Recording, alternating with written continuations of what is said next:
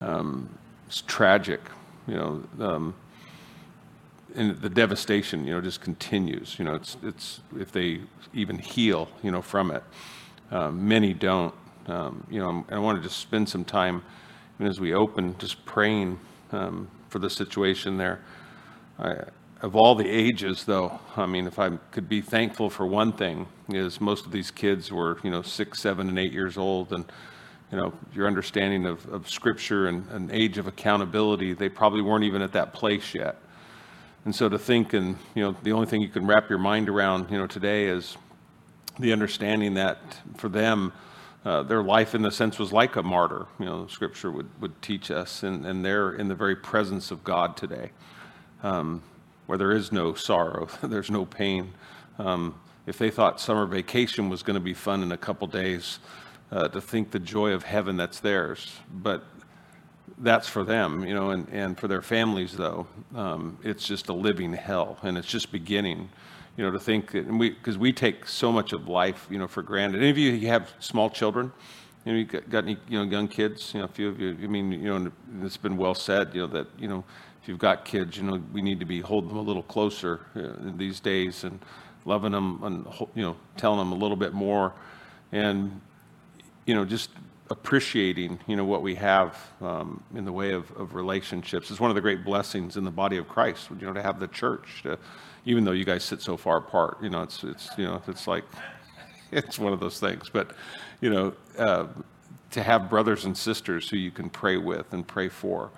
Um, but, you know, to lift this family, you know, of, of these children um, that are impacted there. Um, you know, it's a small town. You know, 16,000 people. I mean, everybody knows everybody for the most part, and and they're interconnected. And um, like I said, it's gonna it's gonna be a very very difficult um, road ahead. You know, for them. And, and, apart from Jesus, they're. I mean, I can't imagine um, what people are going to go through. And so our hope is that the gospel um, will go forth mightily, and that um, you know the teams that go there, um, evangelical groups, uh, the, counselors, that they know God and they're able to offer you know that support. Being a large Hispanic community, one of the least the good things there is there's a deep rooted you know spirituality. Some of it you know obviously in Catholicism. Uh, but nonetheless, it's their, their belief in God and, and belief in Jesus Christ as Savior and, and to turn to Him and not away from Him uh, may they, they find comfort and peace. And then, you know, for us is to, you know, like I said, to be prayerful about what, what is it that we can do. You know, we, we have responsibility in the world um, to pray. Um, and then to be led, you know, of the Lord as to the things that He would have us do. Um, you know, as Kat was, you know, praying, you know, there in worship. I mean, it's easy for us. I mean, even to, you know, um, we make all kinds of decisions about life and, you know, family and all these type of things. And you know yet you know the lord has a will for our life. And and children are you know they're a gift from god. And they're to be treasured and um, and to be loved. And you know we expect as children to bury our parents but we never ex- expect as parents to bury our children. It's just so out of god's order you know for us. And so um, we just pray that God would help us to be obedient in what He would lead us to do and praying for these families and ministering there. Uh, and then even in our own city, um, you know, I'm going to share some things tonight that are just along those lines. But I wanted to begin by just praying with you, um, you know, for that community there, um, for everybody who's impacted, and not not just in that city. I mean, we are as a country. You know, this isn't the first, you know, deadly shooting that's taken place on a campus where children have been killed. Uh, and each time it occurs, I mean, it's like tearing off a, a scab or reopening an old wound for people. Um, and it's just one of those things where it just, it, since the enemy just has a field day, and, and we see, you know, it becomes a political thing in our country. Um, Jesus said it best. He said, you know, this isn't a political issue. You know, it's a spiritual issue, and we need to be mindful of that. Jesus said, if my kingdom, you know, was of this world, my disciples would fight. He said, but his kingdom isn't of this world. You know, if I told you the New Testament in a nutshell, here it is. When you think about, you know, the New Testament, it's Jesus being born into this world. That's how the Gospels begin. That God Himself came in human form, took on on human flesh, walked on this earth and did miraculous things, did miracles, and he taught and he revealed God to people. Uh, they, they understood, those that were close to him, that his claim was that he was God, that he and the Father were one, and that ultimately he would go to a cross where he would die. And no one would take his life from him, he declared. He said that he would lay his life down, and on the third day, he would rise again. And when he first would go back to heaven, he would ascend back to the throne of God where he would pray for us, he would intercede for us, and his word says that he would prepare a place for us. And then one day he said, and this is what gave his disciples the greatest hope, it's what gives us hope today, that one day he's going to return. And when he returns, he's going to establish his peace and his righteousness and his justice upon this earth once again. We will know, you know, his kingdom will come and his will will be done on earth as it is in heaven. We call that the millennial kingdom, right? And, and the enemy will be ultimately defeated and, and we will be with the Lord forever. And so when you think about that as the story, you know, the New Testament, and it's why the apostles who spent time with him, um, they went about telling people the message of God and, and, that God came into this world. And, you know, and we talk a lot about forgiveness, but the ultimate reason Jesus came into this world wasn't to forgive us. He came into this world to restore us back to a relationship with God that was broken because of sin. Forgiveness is just the means to the end. But you don't hear Jesus talking all the time about forgiveness. What you talk about is being one with the Father, being one with the Son, being one with the Holy Spirit. You know, Jesus in John 17, he said, Father, I pray that they would be one as we are one. He didn't say, you don't see anything in his great earthly prayer in John 17. He was saying, Father, forgive them, forgive them, forgive them. No, the forgiveness is what he accomplished on the cross for us. But what did that accomplish? Is that we would be together with him forever. You know, that we would be in the very presence of God. And we have, you know, as we've been studying the book of Romans, we have a down payment of that right now, right? We have the Holy Spirit was given as a down payment. We have a taste. But it won't be the complete until that day that he comes and he takes us home, whether that be through death ourselves or through the rapture of the church, where we're caught up to be with the Lord. But when that takes place, that's when, you know, man, heaven and earth meet, you know, for uh, the most glorious experience you know, in the believer's life. And that's the believer's hope. And that's why in situations like this, when you face this, um, I, I'm mindful of, you know, remember when, when David, when he sinned with Bathsheba, right? And the Lord took his, his child. And when David was praying, remember he kept praying, you know, God, you know, heal my son, heal my son, heal my son. And the Lord didn't. He took him. And when David came out after fasting and praying, remember all of his, you know, uh, henchmen, all of his mighty men, you could say, um, they were scared to death that David was going to go berserk and they were all going to perish because of it and his anger. But he came out and he was calm, he was peaceful. And he said, basically, he said, I can't bring my son back, but this I can do. I can go to him one day. He saw it in the proper perspective that children, you know, they're safe with God. And, and that's the hope that we have today. And that's really, uh, you know, for me, what we pray for those families is we pray that they somehow, some way. See, the, the, the, the hard part's going to be, and we understand it, is for them to go, but I don't have my child with me. And I, and I get that. I can't even fathom, you know, in the truest sense, what that, what they are going to suffer through. I mean, to think of, they look at that as finality, right? But it isn't final. They've just gone on ahead. I can't bring them back, but I can go to them one day. They'll see their children again if they themselves, who are at that age of accountability, have received the forgiveness of their sin and have been restored back to relationship with God, made possible because of Jesus Christ. And we pray that for these families, that they would know that comfort. You know, Scripture says we comfort one another with the comfort that we ourselves have been comforted by God. It's not that we are comforting each other. There's no comfort that you and I, in the truest sense, can offer them, but God can offer them that comfort. Amen. And so we pray for that tonight. And then along with that, um, you know, Angie, Letitia's daughter, she contacted me this afternoon. We've been praying for her, for Letitia. Um, the doctors don't even know what she has contracted, but uh, she's basically on life support right now. Um, and things don't look good. Um, but, you know, what is a miracle? A miracle is when you get to the end of what man can do, and it's the beginning of what God can do. Amen. And she's at a place where she needs a miracle. And so we pray for that tonight for Letitia. We want to pray that, that God would give her a miracle. Um, my joy in her and knowing her is she loves Jesus. So, you know, in one sense, if I could talk to her right now, she might go, Pastor Mike, you know, and and I know many that get to that place and they're just like, you know, I'm I'm good to go. And the key is, you know, for all of us is, you know, that could be me, it could be you, you know, today, tonight.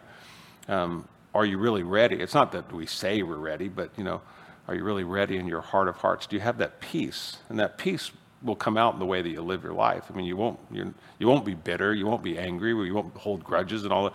You go, those who what have been forgiven much are the ones that love much. And you go, when you understand how much you've been forgiven, you love is just a natural thing. Those that what forgive little, love little, and who love little, forgive little. You know, so it all goes hand in hand. Uh, I'm just blessed to know that you know, man, she loves Jesus, and and I know she knows. And one of the neat things about where she's at, she was able to still communicate a couple days ago, and they were able to tell her, you know, that everybody's praying at church, you know, for her. And her daughter said, you know, a tear came down, and she she she winked, she understood, and I know she really appreciates the fact that, you know, we're praying for her, and so we want to do that tonight. And then just anybody that you can think of, you know, that is going through it, um, you know, uh, people are going to respond differently, you know, to this. People are getting really angry and, and rightly so, but our hope is that it would become a righteous anger, you know, um, not, not political in that respect. I mean, there's a time for politics, um, but uh, really for us to put things in perspective is to go back to what Jesus said that, you know, this isn't, he said, you know, this isn't his kingdom in that, that regard. You know, when he was led into the wilderness by the Holy Spirit to be tempted by the devil, remember the devil offered him, he said, if you'll bow down to me, he said, I'll give you, showed him all what? The, the treasures of, of these earthly kingdoms. He said, it can all be yours. And you go, because it's in, under the enemy's control at this point. You know, so uh, again, Jesus said it best. This kingdom, you know, my kingdom's not this world. This world's passing away, and everything that's in it. And so to really understand that we're to set our affections on the things up above. And these are things that are trying to distract us and to get us, you know, to take our eyes off the Lord and in what we're seeing in the last days. When it says that, you know, the, all of the discourse there in Matthew 24 and 25, you know, you've been studying that, um, is that anything the enemy can do to get us to become frustrated with God, to turn our back on God, that's a, that's a win for the devil. And Jesus said it. He said, you know, that many, their love is going to wax cold. I mean, that, that's the thing. And because that's what's going to prove it out that who really is of God and who's not. Those that are of God will continue to love, and they'll love their enemies. They'll love those that are close to them. And those that aren't, they'll fall away. I mean, it's always, you know, it's a victimization, you know, mentality. They blame other people, they'll do everything else, but they won't take personal responsibility. But those that do, they're going to go, you know, God, I stand only in the grace of God. I stand only in the, the power that you provide, you know, for me. And so, again, we pray that in these times of darkness, that we would do exactly what God would call us to do. We should shine in this moment. The, the darker the world gets, what should happen to the church? We should just shine brighter and brighter. Amen. And, and that's our that's our prayer. Is God, you know, we're not worried about. I'm not shouting at the darkness. It's like turn on the light. That, that's the key. I mean, you can walk into a dark room and you complain how dark it is, or you can flip the switch. I mean, it's your choice. You know, stub your toe, turn the light on. You know, and you ever try to do that? Like you go, I'm not going to turn the light on, and you because you think you know where everything's at, right? And then you then you don't turn the light on. All of a sudden, you you know ah, and then you know it's like, and then you're thinking, why didn't I just turn the light on? You go because we think we can make it in the dark, and we can't. It's just so all the more as we look at these things today, and it's going to get darker. Jesus said it, it's, you know, and I think about this just in the way God created the heavens and the earth, right? When is it darkest in the course of a day? Right before the dawn. Amen? So you think about that. So as the world gets darker, what is it doing? We're one day closer to the return of Christ than when we first believed. And so not to give up hope, but to look up and, and to make it our prayer. You know, come quickly, Lord Jesus. Maranatha, Maranatha. Come quickly, Lord Jesus. Amen. Well, let's pray. Father, we, we thank you for tonight. And Lord, I thank you for these that are here and pray that as we look in your word, um, Lord, that you would bring us strength and that, God, you'd bring us comfort tonight. We need it so desperately. Um, We pray for the entire city of Uvalde, Texas, there, and those families that lives have been devastated um, by this horrific crime, this horrific evil.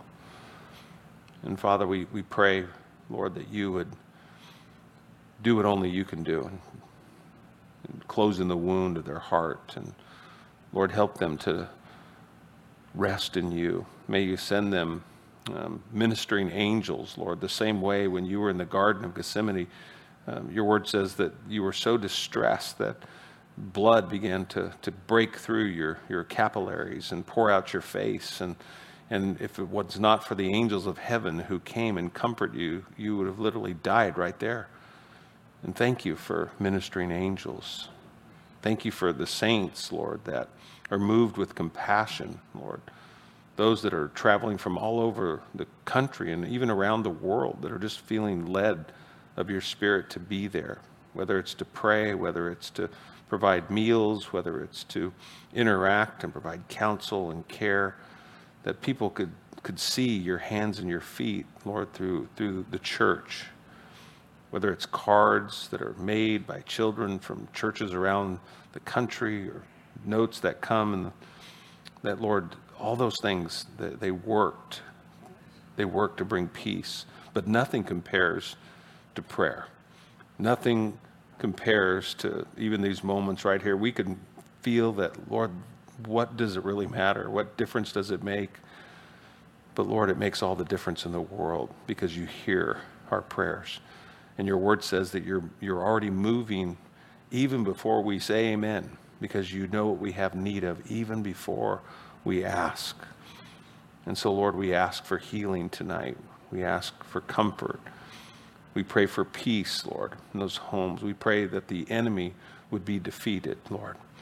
That the schemes of the wicked one who comes to steal and to kill and destroy would be thwarted by the outpouring of love by your Holy Spirit working through people, Lord, your church, your bride.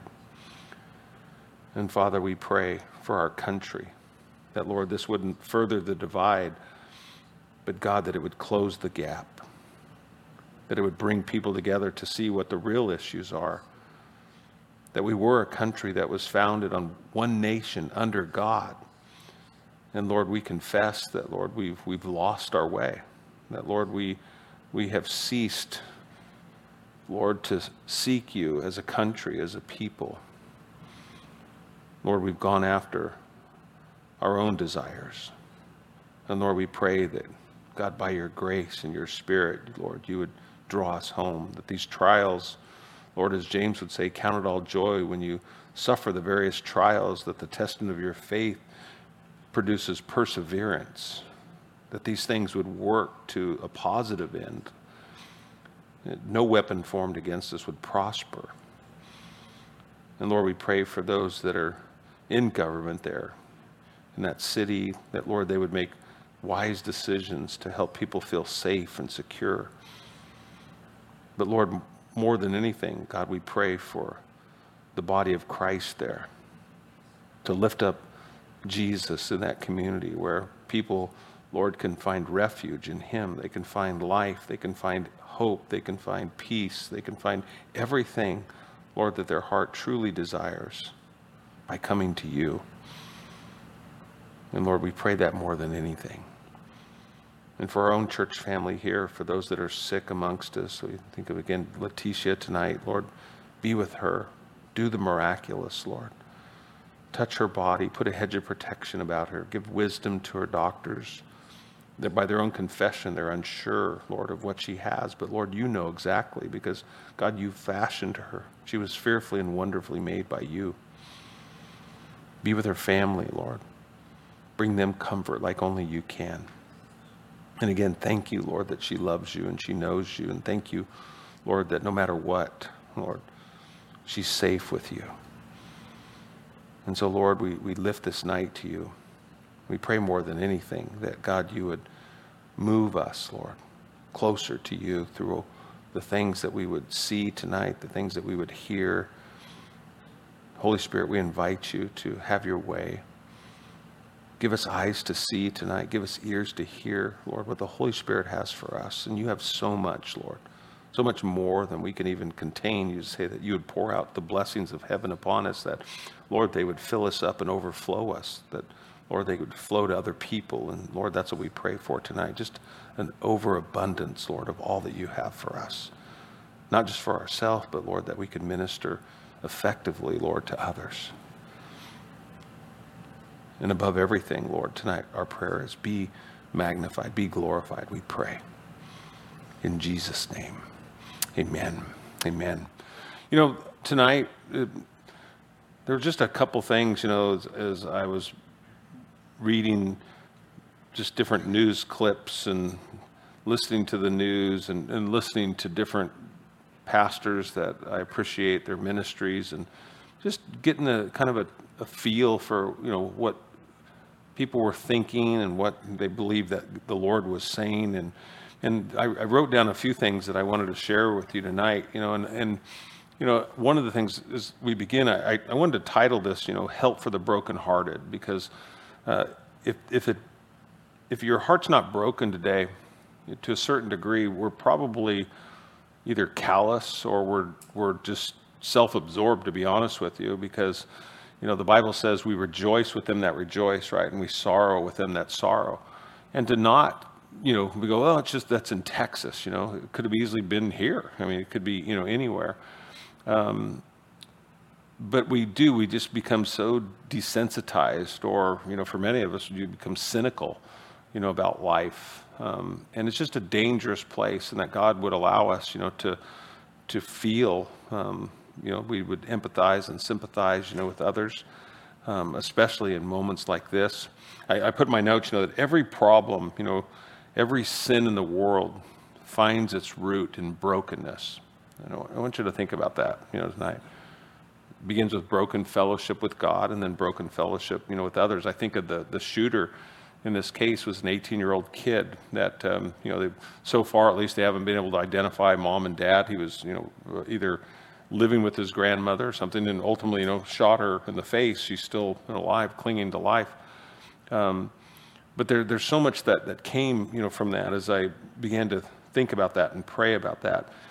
You know, the cure for these things, these ailments that, you know, we see, you know, in our country is, you know, obviously is first and foremost is to admit that there's a problem and, and stop treating, you know, the symptoms. And that, that's where politics, you know, obviously come in. But as, as believers, you know, we focus on God and what God would have for us. And I think, you know, I, it's pretty safe to say, and I think you would agree, um, we need God. Amen. Our, our country needs God like, like never before. I mean, um, really like never before. And, and, again, I'm so thankful, you know, for the church and so thankful for the relationships that, you know, I have in the body of Christ. You know, with so many of you, um, it's, you know, to not have to go through life alone. You know, you think of there's so many people in this world that they, they go through life alone because they isolate themselves, you know, from the very thing that God created us for. He created us for unity. He created us for community, you know, to be able to live together, to function together. It's the beauty of what we see in the book of Acts, right? As the church came together and they met each other's needs, as they broke bread and they fellowship, they continued on in the word, the very things that, you know, that you're doing tonight. Um, so different, you know, than the world.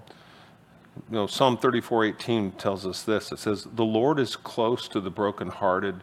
He rescues those whose spirits are crushed. Just a great reminder tonight.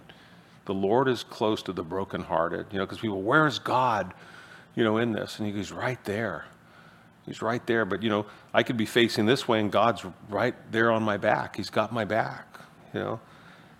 And I think he's close to the brokenhearted. He rescues those whose spirits are crushed. And I think if there's ever a passage that really describes what's going on in the life of the families there, you know, in Texas, I mean, man, they, they are crushed. And, and to find comfort tonight that God is right there.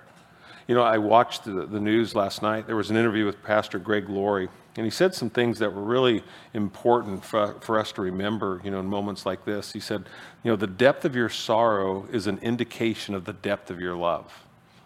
And that's not just something for the families, you know, that are just broken and you, you hear the weeping, you know, that's one of the things for first responders, you know, we, we need to pray for them even before we go, um, who are now, even in one day, one day, are already suffering from post traumatic stress syndrome because of what they saw. Can you imagine as a first responder walking into a classroom and seeing children, you know, dead and some clinging to life? You know, they were actually having to perform, you know, life-saving measures on, and, and then to lose that child, and and to think what they they literally had to see, what they had to look at, and for many of them, like I said, recovering from that, I, you go back and study what happened after 9/11 and how many New York firefighters, you know, went on to become alcoholics and drug addicts, went through divorce, ultimately committed suicide. Um, these things are far-reaching. You know, there's, you know, it, it's so horrific the things that happen. But to think of that, the depth of your sorrow is an indication of the depth of your love. And, and not be afraid to hurt, not be afraid to cry, um, not be afraid to just pour your heart out, you know, to the Lord.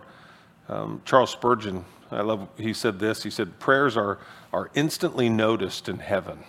I love that, think about that, you know, tonight. Prayers are instantly noticed in heaven. You know, may these things, more than anything, drive us to prayer. You know, may you know, I think about this. I try to raise my kids doing this. Every time I see a, a, police car with its lights on or an ambulance, I always pray for them. I know some of you do too. You're nodding.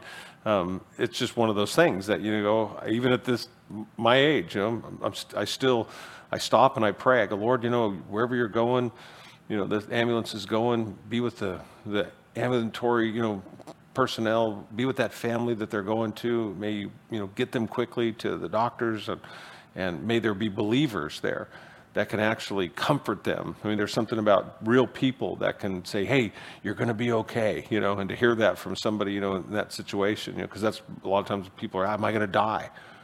You know, and then if you were, you know, for someone to you know be able to go, "Hey, do you know do you know Jesus?" You know, can't be bashful about that. You go, "Why?" Because it's real. People go, oh, "There's a time and a place," and you go, "Yeah," and every time is the right place. You know, um, when it comes to eternity, you know. Um, you know, I like what Pastor Greg Laurie said. You know, Christianity isn't a crutch. He said, people say Christianity is a crutch. He goes, listen, it's not a crutch. He goes, it's a hospital. It's an ambulance. It's everything, you know, to us. And that's so true. And that's what God, you know, intended it to be. Um, you know, he, he went on, he said, there's comfort for those that are in Christ Jesus. And, you know, again, just being reminded, you know, he lost a son, Christopher, 14 years ago in an auto accident. Christopher was headed to the church. I remember hearing it on the news, you know, just moments after it, it happened there in Riverside. And imagine, you know, just that as a parent, you know, losing your son. So Pastor Greg is a perfect person to have in that situation. He can talk to parents with, with a sense of authority of someone who understands, who's been there himself and who is there himself, because that pain doesn't ever go away. But to be reminded you know, and, and things I want to share with you because we have so many conversations and things are going to be coming up, you know. So what, what we're called to do is to be equipped, right? So the things I'm sharing with you tonight are to equip you and how to have conversations that turn the conversation from politics and all the diversions and all the things that people are going to want to kind of talk about and to pull it back to what really matters most. What's going to matter 100 years from now is what we did with Jesus Christ. Amen and not all the things that you know we can make it about and, and, it's our responsibility as believers to to bring it back to that light and and to remind people you know has god been faithful is he faithful you know kat was sharing that you know in worship i mean god's good all the time whether you see his goodness he is always good he is good all the time uh, uh, i can't remember uh, who it was um, oh gosh he's actor he, I saw him yesterday, and he said this. He said, talking about like worry. He said uh, um, something to the effect. He, he said, you know, uh, today was yesterday's tomorrow that you were sure that you know tragedy was going to strike or something you know, like that. I had to think about that, you know, a few times. Uh, and it's so true. We, we worry about so many things, Jesus said, but God is faithful. And He was faithful yesterday, and He'll be faithful today, and He will be faithful forever. Amen. And so just being reminded of that. So are we going to see things that don't make any sense to us? You go, absolutely. Are we going to go through circumstance and situation that don't make any sense? You go, absolutely. You go, but God is God faithful through it all? And you go, yes. And, and somehow, some way, you know, all things do work together for good to them that love God and are called according to his purpose. He never said that all things were good. He just said all things work together for good. And that takes tremendous faith. You know, I was looking at a, a following my Instagram thread, and I follow a, lady who um, lost a child to cancer. And I remember years ago when I first read something she posted, and it really just appreciated her transparency, just the rawness of what she was willing to share. And uh, so I was I was interested yesterday to see what she wrote with regard to you know these um, these deaths because she had a, a, a daughter uh, that was that age when, or actually a little, maybe a little younger when she passed away. But she wrote this. She said, My heart bottomed out and the room began to spin when I heard the soul crushing news about Texas today. I wanted to stop reading, stop watching the footage, stop the images of devastation from entering my mind. Often I will shield my heart from what it isn't yet secure enough to process. But this time I didn't. This time I allowed my thoughts to envision these families breaking wide open, burying their babies, reeling from a world turned upside down in the blink of an eye. I won't pretend to know the specific pain, fears, and trauma that are dreaded, uh, that this dreaded day will infect their, into their joy uh, for a lifetime to come. But I will allow my own trauma and pain of losing a child to strengthen my resolve of not turning away to allow my heart my prayers to step into the darkness with these grieving families, as many of you have done for us. This is what grief is designed to teach us that love connects us. And grief, above all else, magnifies awareness of our love and increases our capacity to love. And I thought that was so beautiful, you know, with regard to that's what James was saying, right? Count it all joy, you know, my brother, when you fall into various trials, that it produces perseverance at the end result of it. And she's kind of saying that. She said, You could say that grief puts our love on a pedestal, making it undeniable. I believe that a grieving heart is experiencing love in its most raw and potent form. And so we use our experiences with grief to increase our empathy with others who are navigating the impossible, even the magnitude of what they have lost feels unfamiliar to us. This is a way we can show up with open eyes and open hearts to the pain consuming the brokenhearted. My heart breaks and my prayers are unceasing for the loss of so many children and the lives in this devastating act of violence. I thought, man, that is just so well put. You know, that even in the process of grieving, you know, God uses it to expand our capacity to love. Because what happens, I mean, it's happened in many of your lives. You, you sympathize and you empathize, right? So it doesn't close your heart. It actually makes you want to love more. You know, there are many families, you know, that yesterday they did. They pulled their, their kids a little closer. They sought to love them a little bit more. And you go, and that was pain. And then you go, was that a bad thing? And you go, no. And so God is working through all these things. And that's the key. We have to be able to look through and rise above the fog. It's kind of like a, have you ever been on a plane that was in the clouds and it's in the turbulence and the plane's shaking like crazy, right? You think it's going to, you know, like the wings are going to fall off, right? And then it just breaks through the clouds and it feels like the plane just kind of itself went, oh, thank you, God, you know, and it just starts what? Smooth sailing. And we call that what? Rising above the clouds. And, and God will do that, you know. He says, those who wait upon the Lord shall what? Shall renew their strength. You know, they shall run and not grow weary. They shall walk and not faint. They shall, you know, take up like with the wings, you know, of eagles. You know, and you think about that, and it's like, oh man, soaring, you know, and that's what God ultimately wants us to do. Then I started looking at, you know, yesterday, grief, you know, and the impact of social media, you know, on society. And, and this was really profound when I think about things that, you know, we need to, again, warning ourselves and the church and in the world. It said this, that social media is an odd thing.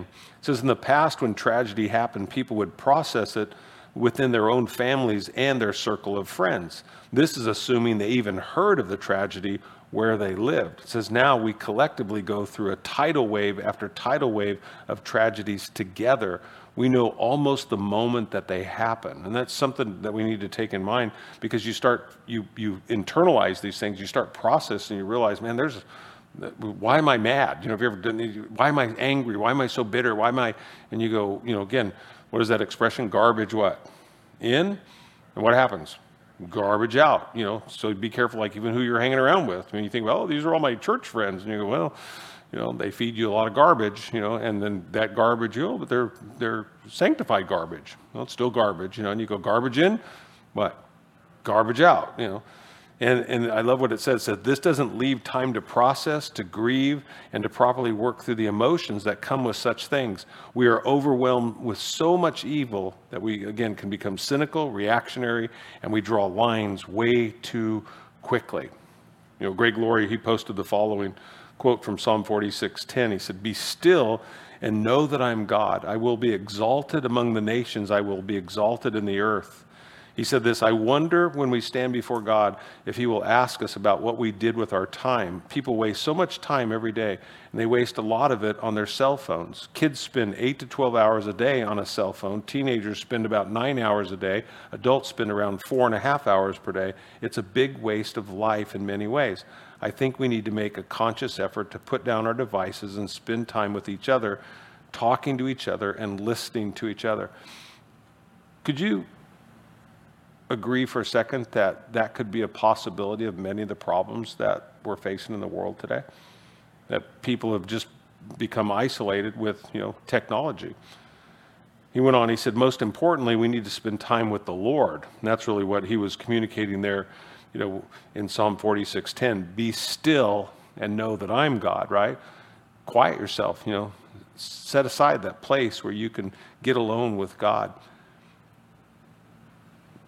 And he says, I will be exalted among the nations, I will be exalted in the earth. That we'd be aware of what the Lord's doing. He went on, he said, interestingly, when someone asked Billy Graham if he had any regrets in his life, he said yes. He wished that he had spent more time praying, more time studying the Bible, and less time traveling and taking speaking engagements. He said that he also wished that he had spent more time just telling the Lord how much he loved him. One day, we'll be held accountable for what we did with our time and perhaps even for the opportunities that we missed. When we stand before the judgment seat of Christ, we will want to know, Jesus will want to know what we did with our opportunities. Did we leverage them? Did we use the influence that God gave us to reach out to people that we know with the gospel? How did we use our resources? How did we use our money? These things will all be reviewed at the judgment seat of Christ. See 2 Corinthians chapter 5 verse 10. But this judgment won't be about success as we like to define success. Rather, it will be about our faithfulness to the Lord. You know, we can blame a lot of things for the tragedies in the world today. But God really makes it clear, you know, when we read His Word, that judgment is coming. Amen? And where does judgment begin, the Bible say? Yeah. You guys are good Bible students. It begins in the house of God. It begins with me. It begins with you. You know, that's why it's important, like I said, to take this to heart, to think that judgment begins with us. So when I think about, you know, these senseless shootings, you know, in the country, these evil crimes that, that are carried out oftentimes by young men, you know, if you look at them statistically across the board, you know, I ask myself, where's the Father? And, and I don't mean where's the Heavenly Father, where's the earthly Father? I mean, that, that's, the, that's the elephant in the room it should be today. It has been for a long time. And the, and the church has been silent with regard to this. Where are all the dads? See, what kind of home life do these kids have? I mean, we, we're talking about, you know, here, I don't know anything about this kid. I just know he's 18 years old and no parents are to be found anywhere. And you go, that's, that's a tragedy in and of itself. I was reading an article from Skip Heitzig, and he said this, Dr. Loren Mosher, he said from the National Institute of Mental Health, he analyzed census figures only to discover that the absence of a father to be a stronger factor than poverty in contributing to delinquency or juvenile delinquency.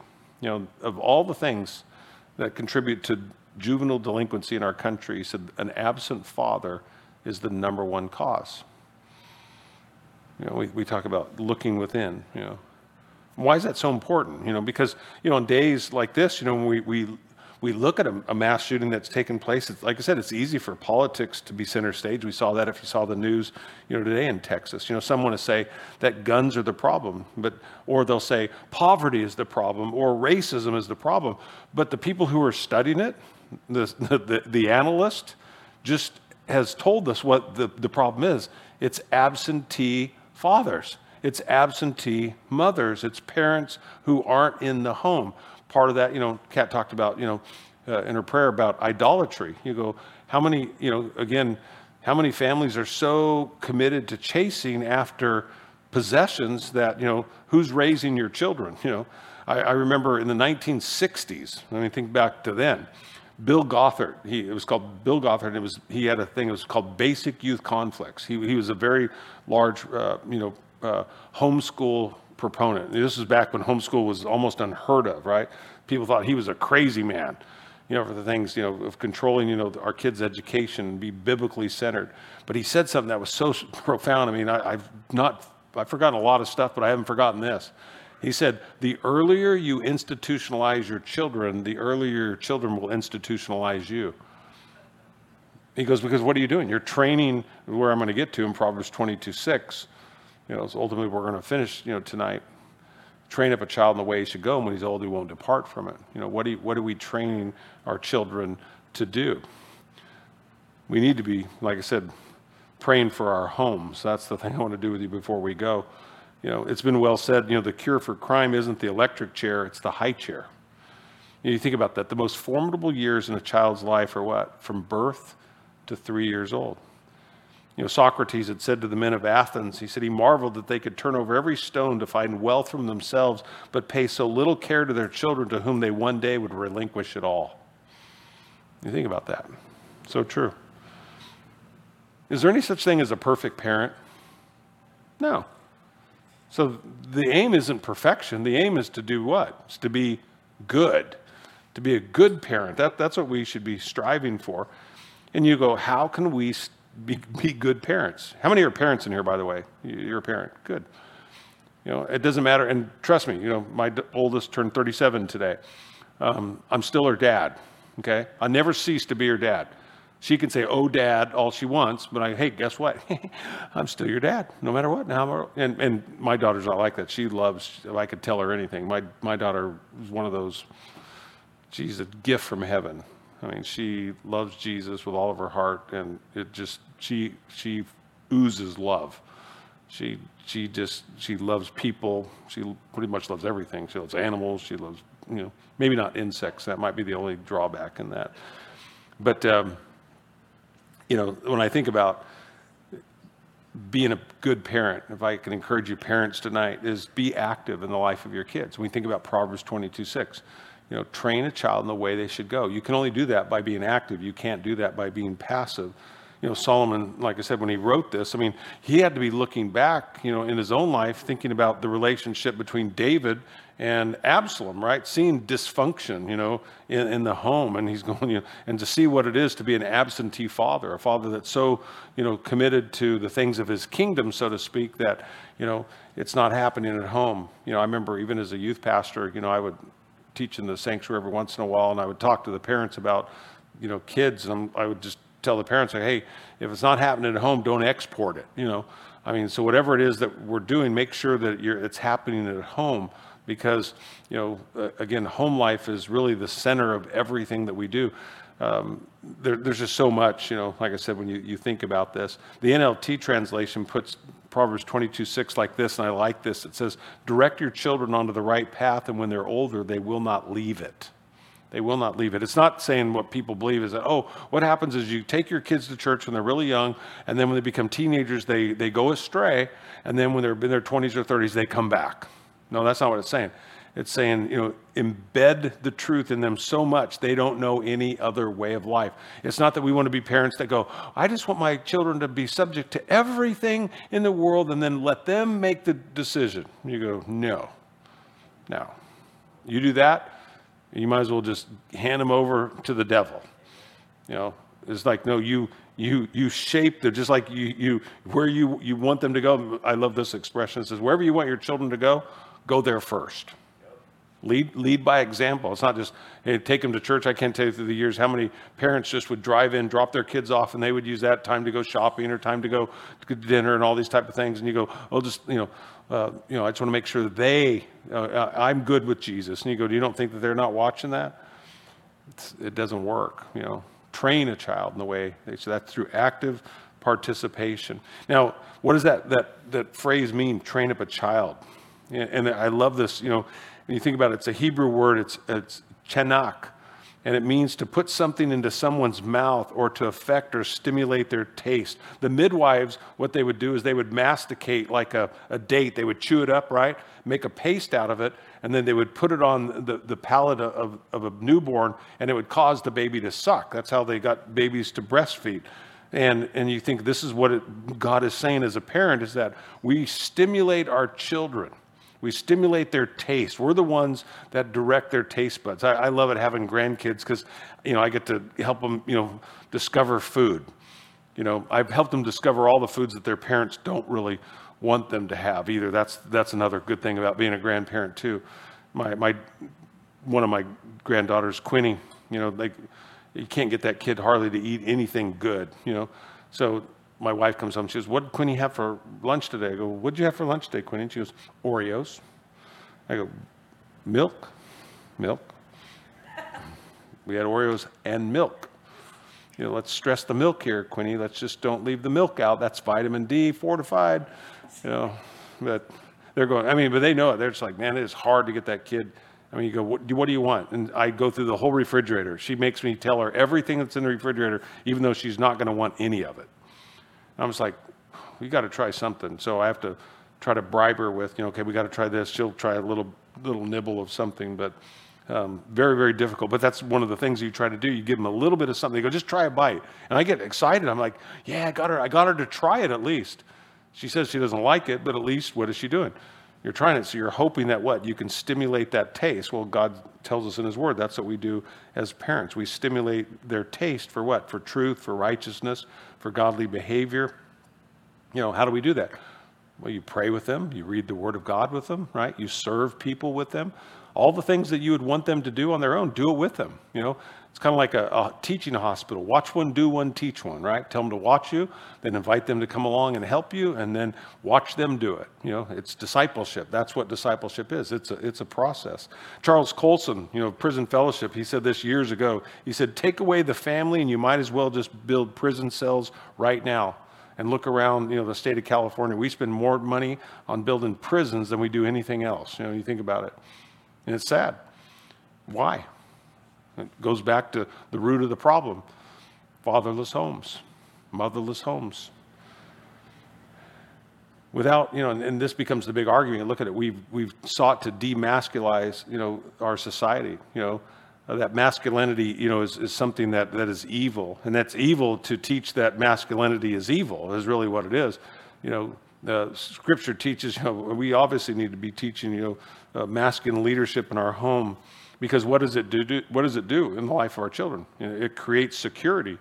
You know, I mean, they, they, your children, when they're scared, they want somebody to do what? To protect them. And they want somebody that is willing to surrender their life. Jesus said, No greater love is any man than this, that a man lay down his life for his friend. That they have that kind of comfort to know that, hey, no matter what, you know, you, you're, you will, even if it meant you die for me, you will, you will die for me. And that's communicated in the way that you live your life with your children. James Dobson, the founder of Focus on the Family, wrote this years ago. He said, The Western world stands at a great crossroad in its history. He said, It's my opinion that our very survival as a people will depend on the presence or absence of masculine leadership in the home. And I think this was in the early 1980s when he said this, okay? You know, the, like I said, the, the stats, they're unbelievable. You know, over 44 years ago, it was 1978, you know, that's when I graduated from high school, to put a date on that up to today. If you looked at the trend, you'd notice there's been this rise in violent crime among young people in our country. And it corresponds directly. The stats prove it out. The analysis demonstrates clearly that it's connected, you know, to fatherless homes. In all cases, you know, that you look at this, I mean, it is, and it's disproportionately in black and Hispanic neighborhoods. And it's sad you know, fatherless homes. teenage aggression, hostility. You know, I mean, you look at that. They, they totally mirror single parent homes. It wasn't the way God intended. If it takes two people to create a baby, God's intent was it takes two people to raise a baby. I know that's not popular in the world, but again, but it's popular with God. That was God's plan and his intent. I love, you know, Pastor Skip uh, shared a story about a father and son back in the 1800s. In the 19th century, there was a, he was pretty notable, busy politician. His name was Charles Francis Adams, a very important person in this community. He kept a journal they found after his death. And on one day, he had written this in his journal Went fishing with my son today, a day wasted. And then they were able to locate his son's journal. They looked at the same date. It says in his son's journal, it says, Went fishing with my dad today, the most wonderful day of my life. They were in the same boat, but they weren't on the same page. You know, you, you can say that. I love what Pastor Skip called that, called proximity without intimacy. Proximity without intimacy. I used to tell that, you know, to single adults all the time. I'd say, you know, it's better to be single, you know, and desiring a relationship than to be married and to be lonely. Because that's what happens. It's proximity without intimacy. That father and son were in the same boat together. They were had proximity, but they had no intimacy. And the same thing, you know, you can come to church and you can have proximity, you can be in a church, but that doesn't provide intimacy for you. That intimacy comes out of your own personal desire to do what? To draw close to God. I like that quote that says, I'd rather go hunting with my son today than rather go hunting for my son tomorrow. How do you train up a child in the way they should go? Proximity with intimacy. Proximity with intimacy so many polls that are taken, you know, you know, it's so sad. You think about this, you know, 42% of, of teens that were surveyed, in one poll, Gallup poll, said they received no words of praise during the last 24 hour period of their life.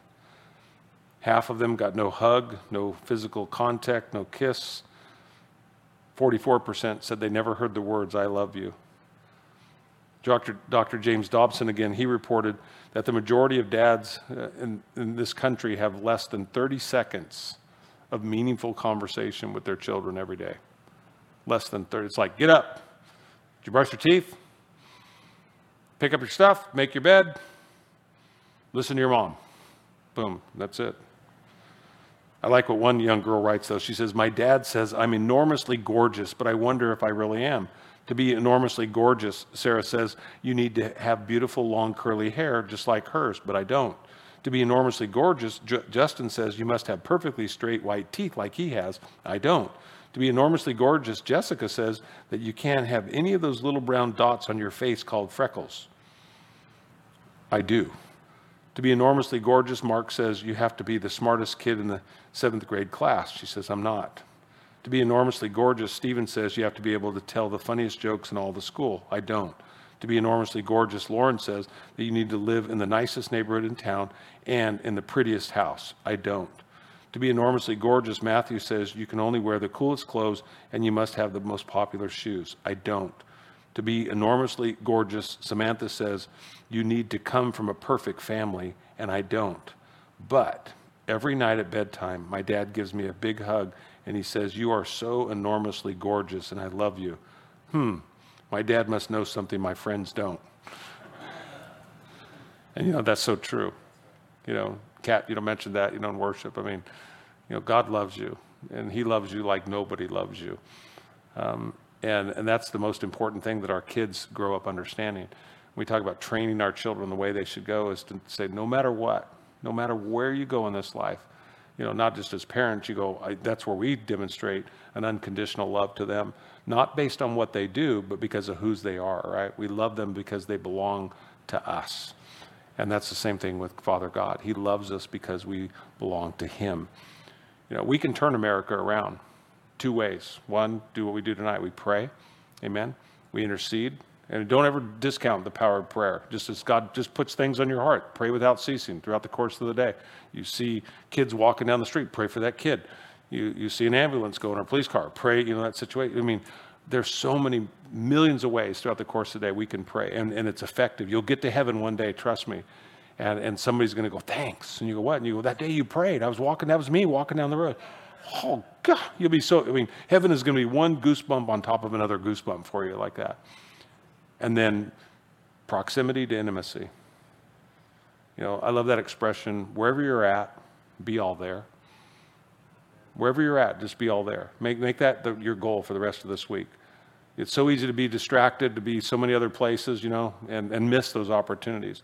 But the people who are living life to the fullest, they, they, you, you talk with them and they'll go, you know what? I make this determination in my life. Wherever I'm at, be all there. You're at home, be all there. Let work be work.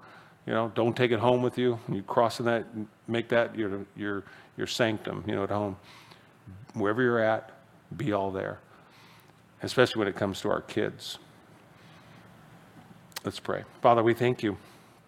Thank you for your word. Just thank you for just little simple exhortation reminder tonight, just kind of a break from what we normally are studying in Jeremiah. Um, but Lord, it, it so echoes the thoughts of Jeremiah to know that even when they were in captivity, uh, and in the worst possible place, that you would come to them and say, I know the thoughts I think towards you, says the Lord, not of evil, not to harm you, but to prosper you and to give you a hope and a future. And Lord, that you are with them. In the same way that you were with them, you're with us. And, and Lord, you would remind us, even in the struggles we're in and the state of our own country, that God, you're, you're still here. You're still leading. You're still guiding. I think of that proximity with intimacy, that nothing can separate us from the love of God that's in Christ Jesus. And so, Lord, be with these as they go tonight. Help them, Lord, as, as they leave this place for all of us, Lord, wherever we're at this rest of this week, help us to be all there, attuned, Lord, to what you have for us, aware, Lord, of, of your leading, your guiding. Fill us with the right words, the right thoughts, Lord. Help us to see things through your eyes and to hear through your ears, Lord. Let us be the church that you created us to be. Let us be Jesus with skin on today and throughout this week for your glory and for the good, Lord, of our, our families, the good of our friends, the good of our community, the good of this world. To God be the glory. In Jesus' name, amen.